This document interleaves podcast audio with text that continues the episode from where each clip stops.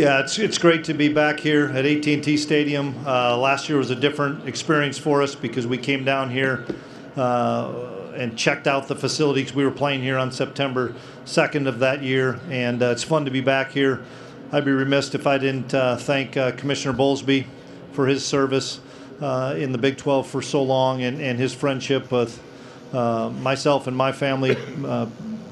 Bob and Bowlesby and my, and my family go back a long ways, and Bob was the athletic director at Northern Iowa when I was a player there. So I appreciate everything that uh, uh, Bob has done for my family as well as for the Big 12. And excited in welcoming uh, Commissioner Yormark into uh, into the Big 12, and uh, looking forward to many more years to, uh, of great football to come. And as far as Kansas State, we're excited. We have uh, very optimistic, uh, high expectations, as everybody does this time of year. Uh, but uh, we've got a lot of work to do. Uh, have a number of guys back on both sides of the ball, but as the landscape of college football is right now, it's going to be the, the new players that you've got to mesh with those. Returning players that are going to be the key to your success. And, and we have a number of positions where we're going to have a, a, lot of new faces out there and uh, some were here in the spring. Many of them were not here in the spring. And so for us to get together with those guys in August and have a great fall camp uh, and put the work in uh, so that uh, come September we can start off the, the fall with a good season. So um, we'll open up for questions. Have questions, raise your hands. We'll get the microphone to you. We've got right, right in front of us, Coach, about the fourth row back. Shehan Jeyarajah from CBS Sports. Coach, uh, what really drew you to Adrian when he entered the transfer portal, and what have you kind of seen from him uh, that's allowed you to already bring him to Big 12 Media Days as a leader? Well, the first thing that drew us to him obviously was the amount of games that he has played uh, at Nebraska. But um, uh, if you get around Adrian or you visit with Adrian, the first thing that jumps out at to, jumps out at me is his maturity and what a grounded individual he is. I've been so impressed with him as a person, uh, as a as a man of faith, as as somebody that um, uh, came in and missed all the spring because of a, an injury he had. He practiced the last two practices, but just watching him uh, bond with the players, uh, watching him build relationships during a time when he couldn't be out front leading uh, after a workout or after a practice, and uh, now to see him going through the summer where he is uh, cleared and healthy, and watching him, you know, just kind of command the room.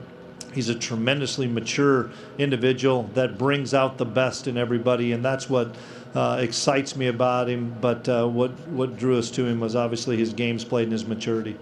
Coach, we're going to go to the right hand side. First, the two questions from there. Hey, Chris. Uh, Tim Everson, Manhattan Mercury. Um, Felix Anudike-Uzomah has had kind of a whirlwind last 12 months. He came in to last season as kind of unheralded, is now going into this season as the preseason Big 12 Defensive Player of the Year. What, what have you seen out of his growth, and what, what makes him so special?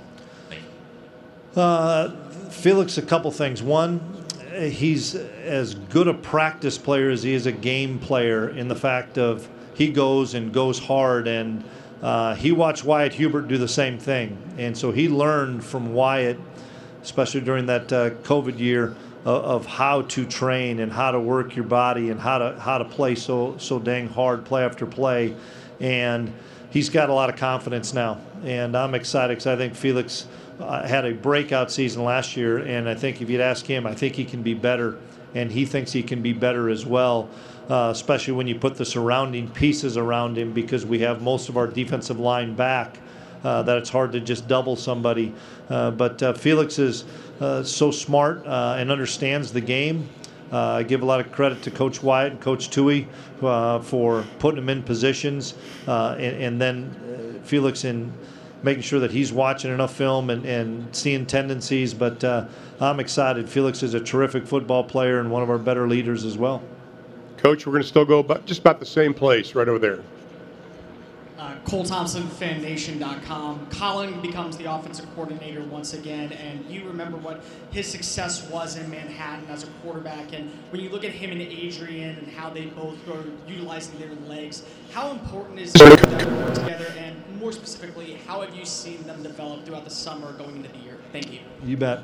Um, well, for starters, I'm so excited for, for Collin Klein. He's earned the opportunity during our, our uh, three weeks uh, leading up to the bowl game and then playing as well as we did in the bowl game and just watching him lead and command the room and have the respect of the players. And then as far as he and Adrian, uh, I get to sit in on a lot of the quarterback meetings and uh, just seeing the dialogue between all the quarterbacks uh, and Coach Klein, but in particular Will and, and Adrian always um, having great dialogue with, with CK and uh, just continuing to put Collin's own spin on, on the offense. We're going to make some adjustments. We probably uh, are going to keep some things the same as some of our terminology that we'd had when Mess was here, uh, but uh, we're still going to find a way to get 22 the football. Everybody wants to make sure that Deuce gets his touches, and um, but I'm excited to see um, Collin and Adrian because they are very similar uh, type uh, type of players, type of people, and um, they both are very driven. And so I- I'm looking forward to seeing uh, how those two mesh, mesh together. I'm excited because I know they will mesh really well. Again, if you have a question, just raise your hand. We've got one on the left side, Coach, about halfway back. Hey, Coach Jackson Schneider, KSAL. Um, you talk about Deuce, and he's going to get his touches, obviously, and rightfully so. But I'm curious if you could go into detail about his development as a leader and what he's done to develop the rest of the running back room and, how you've seen that kind of progress. Yeah, as a as a junior now, um, he's had to take on some leadership role. Uh, it's easy to ask a sophomore to do that, but when we had kids like Noah Johnson and Skylar Thompson, he really didn't need to. Well, eh, he's an older guy now, and uh, I've been really proud of the way that he has uh, kind of commanded the running back room and and um, done some things with those new running backs, whether it's a freshman that we have or a transfer that we have uh, coming in, that uh, he's taken them into the film room and, and showed them uh, kind of how to watch film and things to look for, as well as taking them out on the field and doing some of their own drills um, and uh, and just kind of explaining to them kind of his craft. And, and it's the work ethic that uh, uh, you, see with Deuce Vaughn that you know I think that everybody feeds off of his work ethic whether it's on the field it's in the classroom it's in the film room it's in the weight room um, that kid works so hard and to see uh, your younger players watch arguably your best football player put the work in on a daily basis in all these areas as well as doing community service to say you can do all these things and be successful and so um, uh, Deuce is becoming a tremendous leader for our football team Coach, we're going to go all the way as far back as you can see back there. Hey, Coach Lena Reinhardt, uh, KSNT 27 Sports. How, how do you make of leading the conference in preseason All Big 12 picks? I'm sorry, the question again? What, what, what do you make of your team leading the conference in All Big 12 picks? Couple things. One, uh, guys did some really good things last year uh, that uh, garnered that recognition. Uh, I look at it and, and applaud our staff, uh, coaches, support staff, recruiting staff for, for continuing to um, set the standard in recruiting and continue to uh, recruit quality student athletes here and, developing them, and then uh, take that development stage, whether it's uh, Scott Troush in nutrition to True Carroll in, in strength and conditioning to Minnie Hoffman in athletic training. Uh, of uh, so many people are going to have an impact on your on your career, and taking all those people seriously and, and learning from all those people so that you can become the best version of yourself. And to have six guys uh, that uh, are receiving accolades is pretty neat, and I.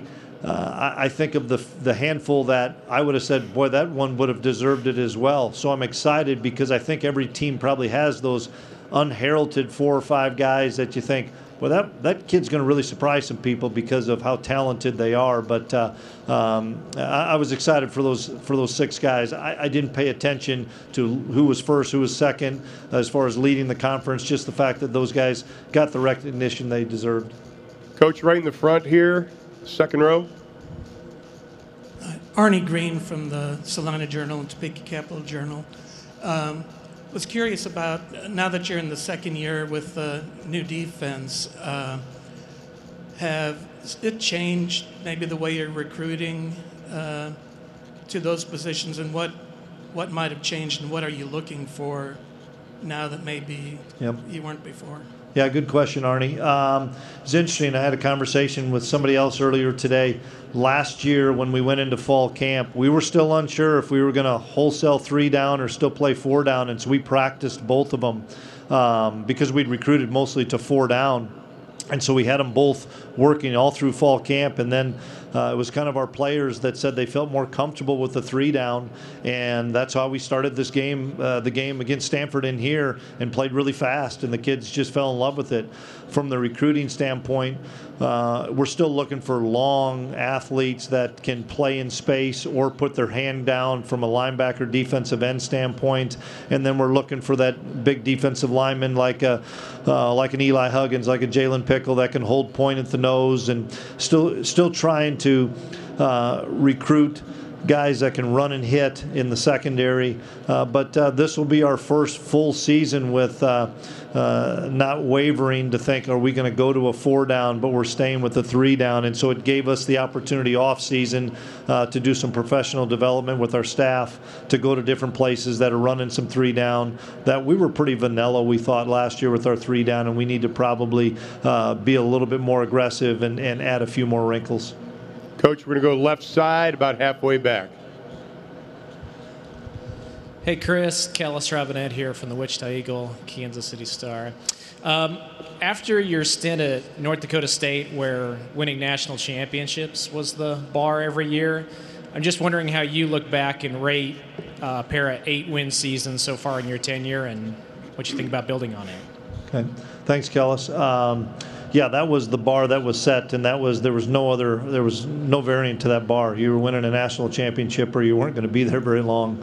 Um, you know, when I came in here in 2019, uh, I really wanted to make sure we got back to a bowl game. I thought that was really important to get back to, to bowl eligibility and um, have the opportunity to, to be successful and win every game and be in every game to win every game and never set a set a sight on we need to win this amount of games. I, have never believed in that as far, as far, as saying, well, we have to win seven, eight, nine, whatever the amount of games are.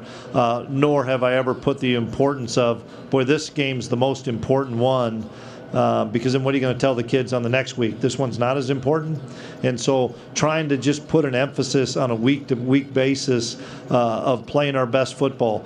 Um, the thing that uh, that we need to be better at so that we can continue to push towards a Big 12 championship, which is the ultimate goal, is to be more consistent week in and week out and uh, take the 2020 season out of it when nobody knew who was going to be in the lineup week to week.